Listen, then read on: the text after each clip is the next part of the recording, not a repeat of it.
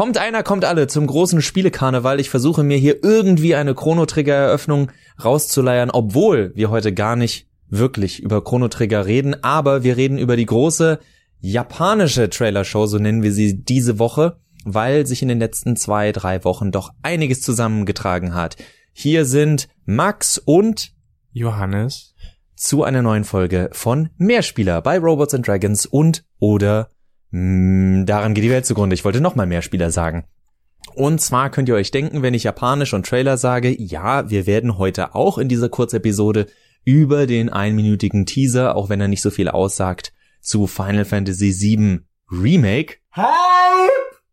Genau, äh, Chu Chu reden, haben aber auch noch zwei andere Trailer, die uns in den letzten Wochen so untergekommen sind, über die wir ganz gern sprechen würden. Trailer sind in der Regel ja nicht nichts anderes als Werbung. Oftmals, also der Best Case ist natürlich, dass ihr euch den Final Fantasy VII Remake Trailer angucken wollt und davor als Werbung der Final Fantasy VII Remake Trailer läuft, denn auch diese Videos werden ja von den Herstellern, Publishern, Pipapo äh, geschaltet, eben um eure Aufmerksamkeit zu bekommen. Wir fangen heute aber an, um dieser Einleitung langsam mal Einhalt zu gebieten, mit dem etwas, naja, nicht kontrovers diskutierten, aber die Leute haben zumindest eine Augenbraue hochgenommen, als der neue Trailer zu Bloodstained rauskam, wobei mir nicht ganz klar ist, was die Leute daran jetzt so überrascht, äh, überraschend fanden. Ich fand den Trailer tatsächlich auf seine eigene Weise, ja, ein bisschen unbeholfen, aber unbeholfen charmant clever mit dem, was er zumindest aussagen wollte. Ja, ich glaube, das liegt daran, dass es erstmals so ein Tra Trailer war, der direkt Fanreaktionen so ein bisschen mit eingeschlossen hat, der vielleicht auch zugab, ja, das hat gar nicht so gut geklappt, wie wir uns das dachten. Und Fehler in solchen Werbematerialien, sage ich mal, zuzugeben, ist ja dann doch eher selten. Also was ist passiert? Einfach der Trailer eröffnete quasi mit so einer Reihe von Reviews, wie man das so ein bisschen äh, kennt, die so nach und nach aufploppen und die sagen, ja, das Spiel sieht schon so ein bisschen scheiße aus und ich glaube auch nicht mehr, dass das gut wird. Und dann sieht man den Macher, dessen Namen ich jetzt vergessen habe, der halt sagt, pah, ich mach das jetzt besser und dann vergleichen sie quasi äh, die beiden Versionen von Ritual, nee, Bloodstained Ritual of the Night. Koji Igarashi. Koji Igarashi, genau, heißt der Mann und versuchen so eben so ein bisschen Boden gut zu machen und ich, ich muss sagen, auf eine halbwegs sympathische Art auch. Und das gelingt ihnen und deswegen äh, weiß man jetzt halt gar nicht, oder ich glaube, wissen, deswegen wissen viele so, so nicht so wirklich, was sie davon halten sollen. Eine Bemerkung sei mir noch gestattet. Ähm, ja, vielleicht sieht die Grafik jetzt ein bisschen bunter und netter aus. Ich weiß aber immer noch nicht, was ich vom Gameplay halten soll. Ich denke tatsächlich, das ist eine Sache, auf die der Trailer tatsächlich nicht antwortet. Er antwortet in erster Linie auf das Grafik-Update. Von daher, gut, sind wir aber sowieso an dem Punkt, den ich eben schon erwähnt habe. Im Endeffekt ist es sowieso, wie heißt es, subject to, äh, subject to change steht ja so gerne oder not actual gameplay steht gerne unter Trailern heutzutage not actual gameplay footage. Und von daher sind Trailer sowieso immer mit Vorsicht zu genießen, aber der Ansatz war dennoch ganz interessant, klar, also da stimme ich dir zu. Ich hätte es auch schön gefunden, wenn sie dann ein, zwei Szenen gezeigt hätten, wo das Gameplay flüssiger oder besser läuft. Die Idee fanden wir aber trotzdem ganz süß. Es war echt mal was Neues. Ein bisschen wie ein umgedrehter, diese Accolades-Trailer. Wo, äh, wenn die Spiele schon draußen sind und es wird eingeblendet, oh, a fantastic achievement, IGN, 9,5 Punkte, äh, a pile of shit, Jim Sterling. also, dass die Leute dann sowas einfügen und dass man da auch mit einer gewissen Ironie spielt. Klar, das kann man aber auch nicht immer machen. Von daher, äh, spätestens wenn das zweite oder dritte vielleicht große Spiel meint, mal ein bisschen frecher und frischer sein zu dürfen und so einen Trailer rausbringt, ist dieser Witz dann halt auch ausgelutscht. Naja, was vor allen Dingen interessant ist in dieser Situation ist, dass es ja ein Kickstarter-Spiel ist und äh, die die Beta-Version ist ja, glaube ich, auch ausgeliefert worden quasi an die Kickstarter-Leute und die darüber gab es ja einige, hm, ob das so gut wird, Bedenken. Und ich glaube, das geht jetzt einfach, das, das spielt so ein bisschen mit der Community einfach und sagt, wir haben euch gehört und wir versuchen dran zu arbeiten und es zu verbessern und euer Geld ist halt nicht irgendwie weg und futsch und das ist auch natürlich eine ähm, Reaktion auf die bisher mehr oder weniger gescheiterten Kickstarter-Projekte. Also insofern ist das eine ganz interessante Entwicklung, wie man damit äh, umgeht.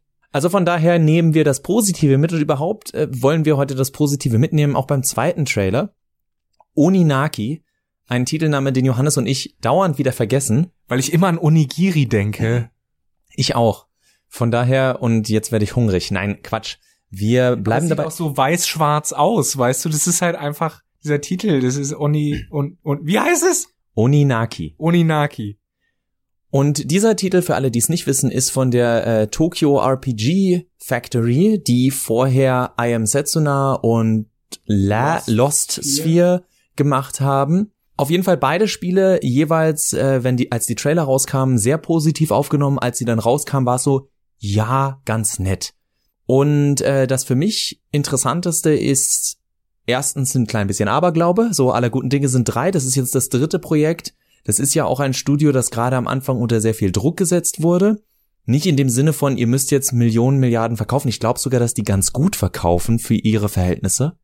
Ja, also es ist ja ein Studio, das direkt zu äh, Squaresoft gehört äh, und auch daraus entstanden ist, dass Squaresoft irgendwann mal gesagt hat, JRPGs sind tot und dann festgestellt hat, oh, sind sie doch nicht. Und deswegen soll die Tokyo RPG Factory genau eben quasi äh, JRPGs machen. Haben sich bei I Am Setsuna hieß es immer, naja, für Chrono Trigger Fans.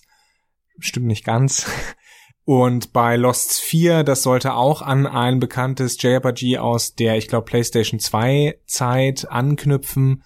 Da habe ich jetzt auch den Namen leider vergessen, welches das war. Äh, Odin, Odins Ach, 4 oder sowas. Genau, also da gibt es schon immer wieder Rückbezüge auf klassische Spiele. Äh, bei Onigiri Oninaki äh, wissen wir jetzt nicht genau, worauf sich das bezieht wahrscheinlich, oder? Nein, aber ich bekomme schon sehr klare Final Fantasy Vibes. Hm. Und ja, vor allen äh, Dingen, weil es auch spielt, es, äh, es spielt so in zwei Welten, dem Diesseits und dem Jenseits quasi. also das, daher erinnert es mich stark an Final Fantasy X, wo es ja sehr viel darum geht, dass die Protagonistin Yuna die toten Seelen ins Jenseits, ähm, ihnen ins Jenseits helfen muss, damit sie nicht zu Monstern werden. Das ist kein Spoiler. Außerdem ist das Spiel 19 Jahre, 18 Jahre alt. Das, das Thema machen wir auch noch mal in einem Podcast demnächst. Heute bleiben wir aber hierbei. Ich war, äh, ich habe mir noch mal alle Trailer angesehen und muss sagen, ich finde die Musik schöner, ich finde die Story-Idee schöner, eben dieses diesseits, jenseits und auch ähm, so der Konflikt, der in den Trailern so aufzukeimen scheint, ist, wird eigentlich jeder immer nur wiedergeboren oder gibt es tatsächlich einen endgültigen Tod? Und ähm, das sind diese typischen, am Ende natürlich immer oberflächlich angeschnittenen metaphysischen Fragen, die JRPGs so interessant gemacht haben damals. Ein Final Fantasy ging im Endeffekt ja immer darum, um die Zerstörung von allem, aber nicht nur, weil der Böse gesagt hat, ich will alles zerstören. Gut, manchmal war der leider so schlecht geschrieben, aber es war immer die Frage, was, be was bedeutet das eigentlich? Und die Charaktere haben sich für sich auch hinterfragt, warum sie jetzt überhaupt was erreichen wollen und warum sie es überhaupt interessiert zu existieren. Weil das war dann am Ende, klingt für manche Hörer jetzt wahrscheinlich sehr abstrus, aber ähm, tatsächlich, wenn man so Spiele spielt, jeder, der mal in Final Fantasy gespielt hat, auch der Chrono Trigger gespielt hat, setzt sich mit so Fragen auch über, also Chrono Trigger ist auch ein Thema durch Zeitreisen, Vergänglichkeit spielt da eine große Rolle und loslassen. Spoiler, der Hauptcharakter stirbt. Das ist relativ selten. Also allein deswegen denke ich, Oninaki könnte interessant werden. Was aber am Trailer tatsächlich am interessantesten ist für den Videospieler, der sieht, ist, dass sie diesmal scheinbar ein Live-Kampfsystem benutzen wollen. Kampfsystem. Ja, so ein actionorientiertes Kampfsystem. Und wir haben gerade noch drüber gesprochen. Johannes hat äh, in Speedrun von Chrono Trigger reingeguckt. Selbst er als größter, ausgewiesener, offizieller äh, Chrono Trigger-Fan der Welt oder zumindestens Deutschlands oder zumindestens Berlins er sagt selber, wenn eine Sache schlecht gealtert ist an dem Spiel in seinen Augen, dann ist es das Kampfsystem, weil es aus heutiger Sicht nicht mehr, es ist einfach nicht so variantenreich. Es ist zu passiv, auch einfach. Also weder hat es eine strategische Komponente oder eine taktische Komponente, noch halt eine aktive Komponente, dass man also irgendwas steuern muss, außer den Zeiger, wo welche Taktik oder welche welche Attacke man jetzt macht. Und daher denke ich, dass Oninaki, wenn es ein einigermaßen nettes System wird, dass es schlichtweg die Leute äh, besser bei der Stange hält, weil es aktiver sein wird. Ob es tatsächlich besser ist, das ist A, Geschmackssache und B, steht das noch in den Sternen. Ich finde den Schritt aber an und für sich richtig, weil Spiele wie zum Beispiel äh, Bastion ja gezeigt haben, dass du die Leute gut unterhalten kannst mit einem relativ einfachen, aber dadurch halt auch eleganten äh, Kampfsystem in einer 2D-Grafik. Ja, beim Kampfsystem scheiden sich ja auch die Geister, was das Remake von Final Fantasy VII angeht. Und da haben wir auch einen neuen Trailer bekommen, einen Teaser-Trailer, der uns jetzt nochmal, was war das, Aerith, Cloud, Barrett und ich glaube, das waren die drei, ja, und Sephiroth wird, wird angedeutet im Trailer. Äh, der geht auch nur irgendwie so eine Minute zehn oder sowas. Und ja, äh, Hype, Hype und so weiter. Äh, die ganze Welt war so ein bisschen außer Häuschen. Und ähm, ja, da kam auch wieder die Spoiler-Diskussion auf, weil Spoiler, Aerith stirbt in diesem 20 Jahre alten Spiel. Spoiler Ende. Das, äh, was jetzt die letzten zwei, drei Tage noch gekommen ist, ist die große Kontroverse. Die Japaner mögen das neue Design von Aerith nicht so. Äh, also es wird sich, man sieht, diese, dieser Trailer wird jetzt natürlich in jeder Hinsicht von jedem irgendwie ausgeschlachtet. Für uns ist tatsächlich in erster Linie äh, in, am interessantesten gewesen, dass hier erneut ein sehr großes AAA äh, zu beobachten war, das sich noch mal ein ganzes Stück verändert hat, wenn man an den ersten Trailer zurückdenkt. Äh, das war ja, da gab es ja auch genug Geschichten um Final Fantasy VII Remake, dass sie erst mit externen Studios zusammengearbeitet haben, dann irgendwie ein Dreivierteljahr oder Jahr später bekannt gegeben haben, dass diese externe Zusammenarbeit aufgelöst wurde was, so haben manche gemunkelt, eventuell auch damit zusammenhing, dass man schon bei Final Fantasy 15 mit einigen der externen nicht die Ergebnisse hatte, die man sich gewünscht hat, auch wenn man dann zugeben müsste, dass das Spiel nochmal zwei, drei Jahre länger gedauert hätte, weil sie die Manpower für so ein Projekt gar nicht hatten. Von daher darf man jetzt gespannt sein, wie schnell sie das tatsächlich schaffen. Es verdichten sich dauernd wieder Gerüchte, vielleicht kommt es früher als alle erwarten. Jetzt hieß es, vielleicht werden es nur zwei statt drei Episoden. Also ich kann mir vorstellen, dass die erste Episode relativ ich will nicht sagen schnell, aber so im Laufe der nächsten zwei Jahre rauskommt. Wahrscheinlich nächstes Jahr. Kann ich mir gut vorstellen, dass die erste Episode nächstes Jahr rauskommt. Aber dann wird's dauern. Also ich schätze schon, dass sie das auf drei, vier Jahre strecken können.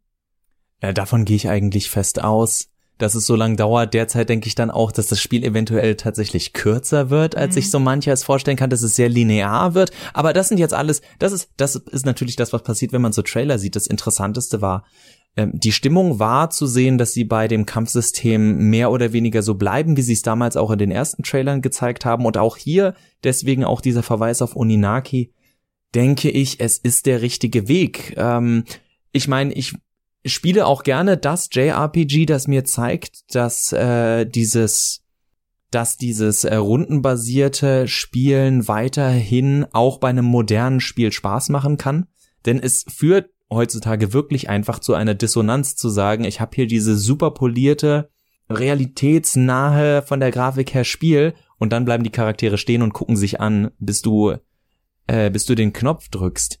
Äh, war mir das immer wichtiger und ich muss sagen, was diese Trailer erreichen sollten.